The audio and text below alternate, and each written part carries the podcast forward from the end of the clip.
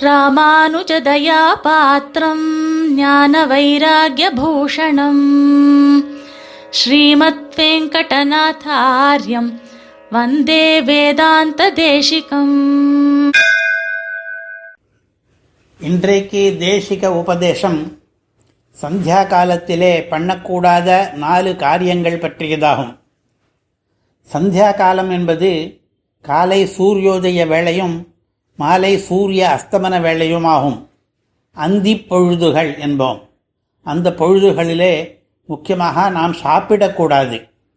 சுவாமி தேசிகனுடைய ஆகார நியமத்திலே உண்ணாத நாள்களிலூன் அந்திப்போதூன் நாரணனார் அடிபணியும் நல்லோர் நாளும் நள்ளிரவில் ஊணுமிவை உண்ணார்த்தாமே என்று ஒரு பாசுரம் முடிகிறது. அதிலே உண்ணாத நாள்களில் ஊன். அதாவது ஏகாதசி முதலிய உபவாச தினங்களை உண்ணாத நாள்கள் என்கிறார். இந்த நாட்களிலும் அந்திப்போதூன். எல்லா நாட்களுடைய அந்தி பொழுதுகளிலேயும் நள்ளிரவில் ஊனும் நடுராத்திரிகளிலும் சாப்பிடக்கூடாது. நாரணனார் அடிபணிகிற நல்லோர்கள் இப்படி அந்த வேளைகளிலே சாப்பிட மாட்டார்கள் என்பது இந்த வரிகளுக்கு கருத்தாகிறது.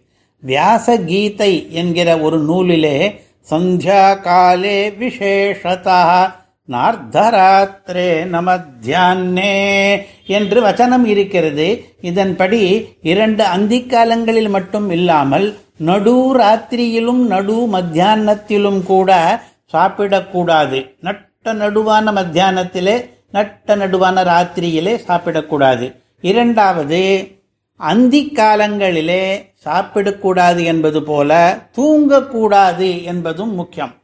ஸ்ரீமத் ராமாயணத்திலே ஒரு நிகழ்ச்சி இதை நமக்கு நன்றாக புரிய வைக்கிறது. ராம லக்ஷ்மணர்களும் சீதையும் காட்டுக்கு போயிற்று தசரத மரணம் கூட நிகழ்ந்து விட்டது. அதற்கு பிறகு பரதனும் சத்ருக்னனும் கேகைய தேசத்திலிருந்து அயோத்தியைக்கு அழைத்து வரப்படுகிறார்கள். வந்த பிற்பாடுதான் இந்த சோக செய்திகள் பரதனுக்கு தெரிகின்றன.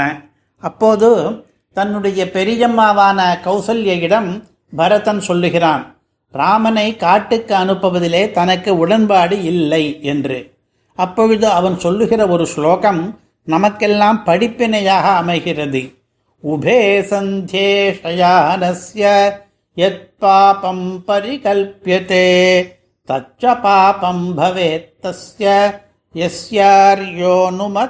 கதா இரண்டு சந்தியா காலங்களிலும் தூங்குபவனுக்கு என்ன பாபம் சாஸ்திரங்களில் சொல்லப்பட்டதோ அந்த பாவத்தையும் நான் ஏற்றுக்கொள்ள தயாராயிருக்கிறேன் எனக்கு ஏற்படட்டும். ராமனை காட்டுக்கு அனுப்புவதை நான் அனுமதித்தேனானால் என்கிறான். அதாவது தனக்கு இஷ்டம் இஷ்டமில்லாமலே ராமனுடைய வனவாசம் நிகழ்ந்திருக்கிறது. பரதனுக்கு அதிலே அடியோடு சம்மதம் கிடையாது என்பதை ஒரு சூளுரை போல சொல்லுவதற்காக அதை சம்மதிப்பவன் கொடிய பாவியாகட்டும் என்கிறான். கொடிய பாவி என்பதை விளக்குவதற்கு இரண்டு சந்தியா காலங்களிலும் படுக்கையிலே இருக்கிற அளவுக்கு கொடிய பாவம் என்கிறான். அவ்வளவு கோர பாபத்தையும் பரதன் ஏற்க தயாராம். அவன் அனுமதிப்படி வனவாசம் நிகழ்ந்திருந்தாள். இதைவிட ஆணித்தரமாக கௌசல்யைக்கு எப்படி பரதன் தன் அசம்மதியை தெரிவிப்பான்? இதை கேட்ட கௌசல்ய என்ன நினைப்பாள்? ஐயோ விடியற்காலத்தில் தூங்குகிற அளவுக்கு கொடும்பாவத்தையும் ஏற்க தயார் என்கிறானே பரதன். இவன் நிச்சயமாக தன் அண்ணனுக்கு கேடு நினைத்திருக்க மாட்டான் என்று புரிந்து கொள்வாள். இதை சுவாமி தேசிகனும் ஸ்ரீ பாஞ்சராத்திர ரக்ஷா என்கிற தமது நூலிலே யாமின்யா பஷ்டிமே யாமே சாவதானத நித்ரா பரித்யாஜ்யா இரவின் இறுதி யாமத்தில் அதாவது பிராம முகூர்த்தத்தில் தூக்கம் முடித்து விழித்தெழ வேண்டும் என்கிறார். யாமத்வயம் ஷயானஸ்து என்கிற ஸ்மிருதி வச்சனத்தையும் காட்டுகிறார் ஆறு மணி காலம் ராத்திரி தூங்குவதற்காக ஏற்பட்டது. சில நாட்களிலே சிறிது ஜெரிமானத்துக்காக தூக்க நேரம் கூடினாலும் பரவாயில்லை என்பதையும் ஆயுர்வேதத்திலிருந்து மேற்கோள் காட்டி விளக்குகிறார்.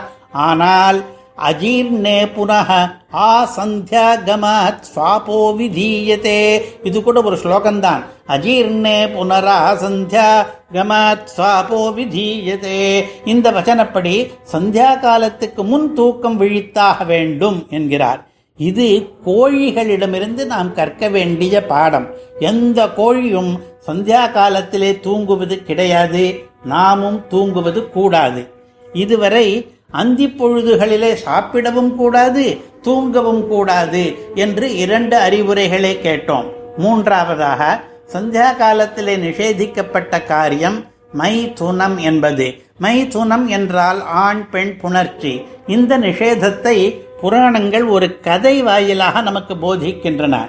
கஷ்யபர் என்கிற மகர்ஷிக்கு பல மனைவிகள் அவர்களிலே திதி என்பவள் ஒருத்தி. ஒரு நாள் அவள் மாலை அந்தி பொழுதிலே தன் கணவனோடு கூட விரும்பி கணவனோடு கூடுவதற்கு விரும்பி அவரை நிர்பந்தித்தாள். அவர் அந்த நேரத்திலே வேண்டாம் என்று சொல்லியும் கேட்காமல் பிடிவாதமாக வற்புறுத்தினாள். அவர் வேண்டா வெறுப்பாக இசைந்தார். அப்பொழுது அவள் கருதரித்தாள் ஹிரண்யாக்ஷன் ஹிரண்யகசிபு என்கிற இரட்டை குழந்தைகள் பிறந்தனர். அவ்விருவரும் பிற்காலத்திலே குரூரர்களாக வாழ்ந்ததற்கு என்ன காரணம் என்றால் அவர்கள் சந்தியா கால மைதுனத்தாலே ஜனித்ததும் ஒரு காரணமாம். இதுவரை சந்தியா காலத்திலே பண்ணக்கூடதா கூடாததென்று மூன்று காரியங்களை கேட்டோம். நாலாவதாக ஒன்று வேதம் ஓதுதல் என்பது. வேதத்தை வைகரை பொழுதுகளிலும் காலை மாலைகளிலும் ஓதுவது நல்லதானாலும் சந்தியா காலங்களில் ஓதுவது கூடாது. இந்த நாளையும் சேர்த்து மனு இவ்வாறு தெரிவிக்கிறார். சத்வாரி கலு காரியாணி சந்தியா காலே விவர்ஜயேத் ஆஹாரம் மைதுனம் நித்ராம் சுவாத்தியாயஞ்ச சதுர்த்தகம். நாலு காரியங்களை சந்தியா காலத்திலே வர்ஜிக்க வேண்டும். அவையாவன சாப்பாடு மைதுனம் தூக்கம் வேதமோதுவது என்கிற நான்கு இந்த நாளையும் வர்ஜிக்காமல் சந்தியா காலத்திலே பண்ண நேர்ந்தால் என்ன ஆகும் என்பதையும் மனுவே விளக்குகிறார் ஆஹாராஜாஜதே வியாதிஹி क्रूरगर्भश्च मैथुनात् निद्रातो धननाशश्च சுவாத்தியாயே மரணம் பவேத் அந்திப் பொழுதிலே சாப்பிட்டால் வியாதி பிடுங்கி தின்னும் அந்திப் பொழுதிலே புணர்ந்தால் குரூரக் குழந்தை பிறக்கும். அந்திப்பொழுதிலே தூங்கினால் தரித்திரனாவான். அந்திப்பொழுதிலே வேதம் ஓதினால் ஆயுஸ் க்ஷீணிக்கும். ஆகையால் நாம் இந்த நாளையும் அறவே விட்டொழிக்க வேண்டும். அவற்றுக்கு வேறு காலங்கள் ஏற்பட்டிருக்கின்றன. சந்தியா காலங்களிலே வேண்டாம். காலையிலும் மாலையிலும் அந்தி வேளையினில் நாளை விடு. சங்க லிகித ஸ்மிருதியிலே இந்த நாளையும் தவிர ஐந்தாவதாகவும் ஒன்று இருக்கிறது அது கொடுக்கல் வாங்கல் என்பது இதையும் அந்தி பொழுதுகளிலே பண்ணக்கூடாதாம் நாம் இனிமேல் சந்தியா காலங்களிலே நிஷேதித்தவற்றை பண்ணாமல் இருப்போம் வந்தே வேதாந்த தேசிகம் कवितार्किकसिंहाय कल्याणगुणशालिने श्रीमते वेङ्कटेशाय వేదాంత గురవే నమ.